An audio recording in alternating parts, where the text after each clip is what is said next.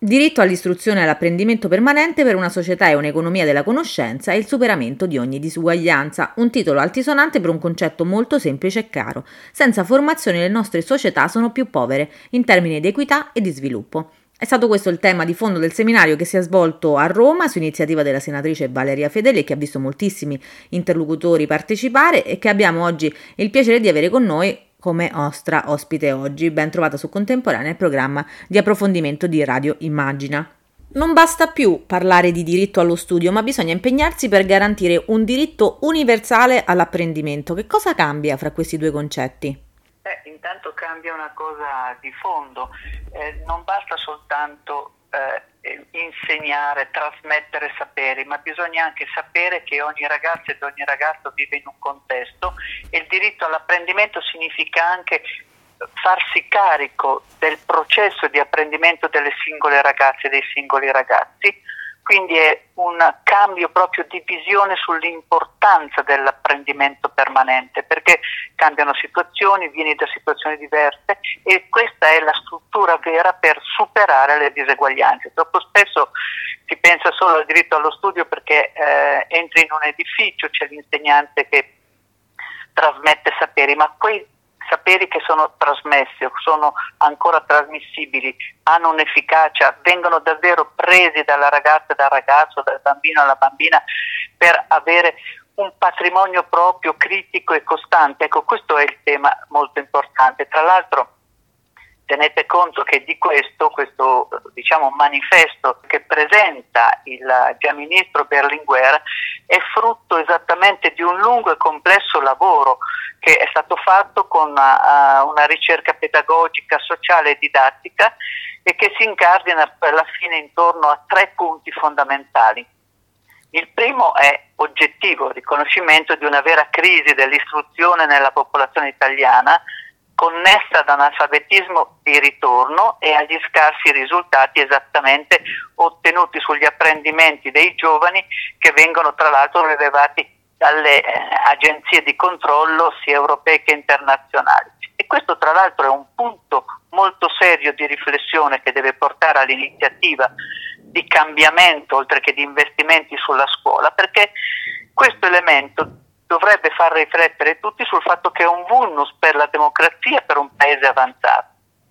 La seconda cosa è anche perché rielaborare un concetto importante legato all'apprendimento significa esattamente una riorganizzazione capillare della didattica e che quindi dovrebbe essere impegnata molto di più e ristrutturata con modelli integrati che devono assolutamente tenere fermo ovviamente il principio della conoscenza del curricula, ma nello stesso tempo c'è sempre di più la necessità di una personalizzazione degli apprendimenti in modo tale che davvero ciascuno studente e studentessa, ma noi diciamo anche della popolazione adulta, abbiano tutto uh, l'accompagnamento e gli elementi per essere forti nel costante apprendimento anche lungo tutto l'arco della vita. Pensi cosa significa questo dal punto di vista delle eh, svolte sulla digitalizzazione, sulla transizione ecologica, sulla coesione sociale che per esempio il Next Generation EU e il Recovery Plan dovrà saper affrontare. Dopodiché mi faccia anche dire che non è una scelta casuale quella per la quale abbiamo fatto oggi questa iniziativa, certo. perché oggi è l'8 marzo, giornata internazionale dei diritti delle donne e quindi bisogna rimettere al centro il chi sostanzialmente fa e deve fare questi percorsi per le nostre ragazze e i nostri ragazzi, quindi per il futuro di tutta la società. L'80% di docenti, di insegnanti sono donne, sono la più straordinaria professionalità di cui si avvale un paese e io penso che proprio oggi vada assolutamente riconosciuto questo valore. Bisogna riconoscere quanta fatica, quanto lavoro hanno fatto in questo anno di pandemia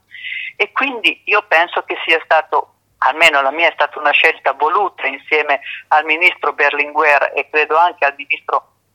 al nuovo ministro Bianchi che concluderà l'iniziativa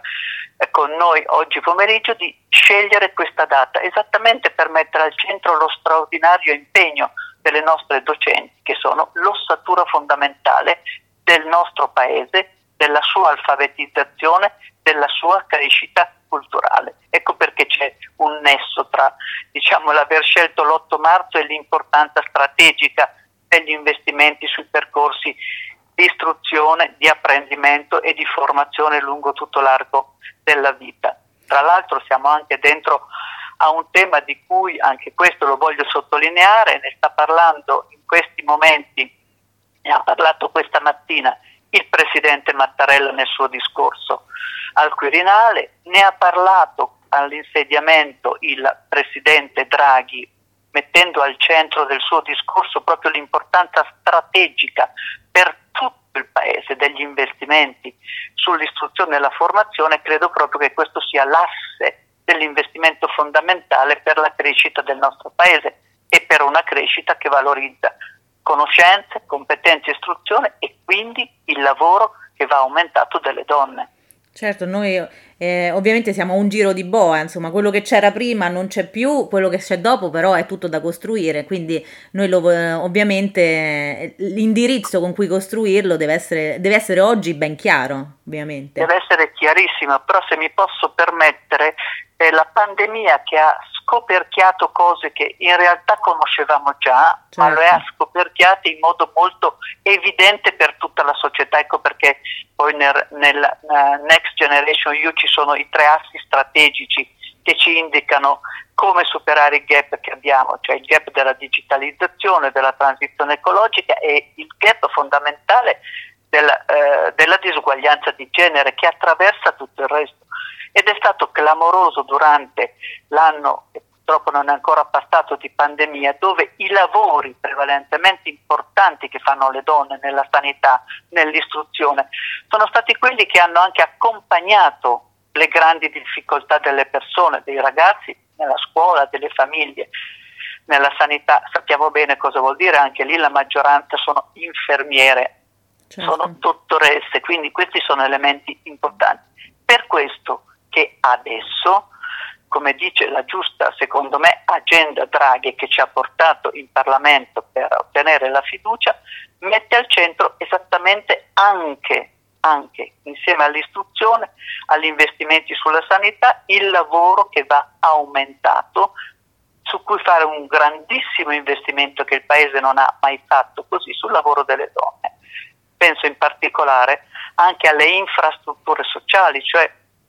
far diventare quello che comunemente si chiama il lavoro di cura delle donne c'è un investimento economico importante. Per qualificarlo, nello stesso tempo liberare le donne da questo doppio carico no, di lavoro non riconosciuto e quindi aumentare il lavoro femminile. Prima cosa, sì, certo. nel percorso diciamo, di apprendimento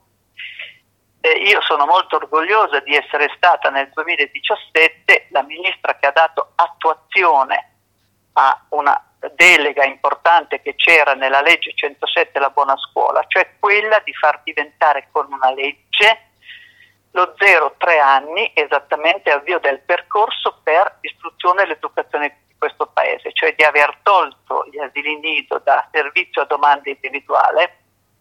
e metterli nell'avvio, nell'inizio del percorso formativo, perché il percorso di educazione, di istruzione e formazione deve iniziare da diciamo dei cosiddetti tre mesi, perché senza questo investimento e quindi nei nidi, che dobbiamo mettere nel recovery plan come punto decisivo, noi dobbiamo fornire a ogni bambina e a ogni bambino del nostro paese la possibilità di andare nella scuola dell'infanzia a partire dall'asilo nido, che è il primo elemento educativo e formativo. Pensate questo cosa significa in termini proprio di percorso di educazione e di istruzione e nello stesso tempo di eh, eh, liberazione delle famiglie, dei genitori, delle donne in particolare rispetto all'accudimento dei figli in assenza di questo percorso. Quindi c'è un intreccio fondamentale per una società, appunto, della conoscenza, ma anche del benessere di donne e di uomini. Tra l'altro tutto questo porta a, sempre di più quando si investe in educazione e istruzione porta sempre di più ad una capacità di una convivenza civile e democratica rispettosa di tutte le diversità.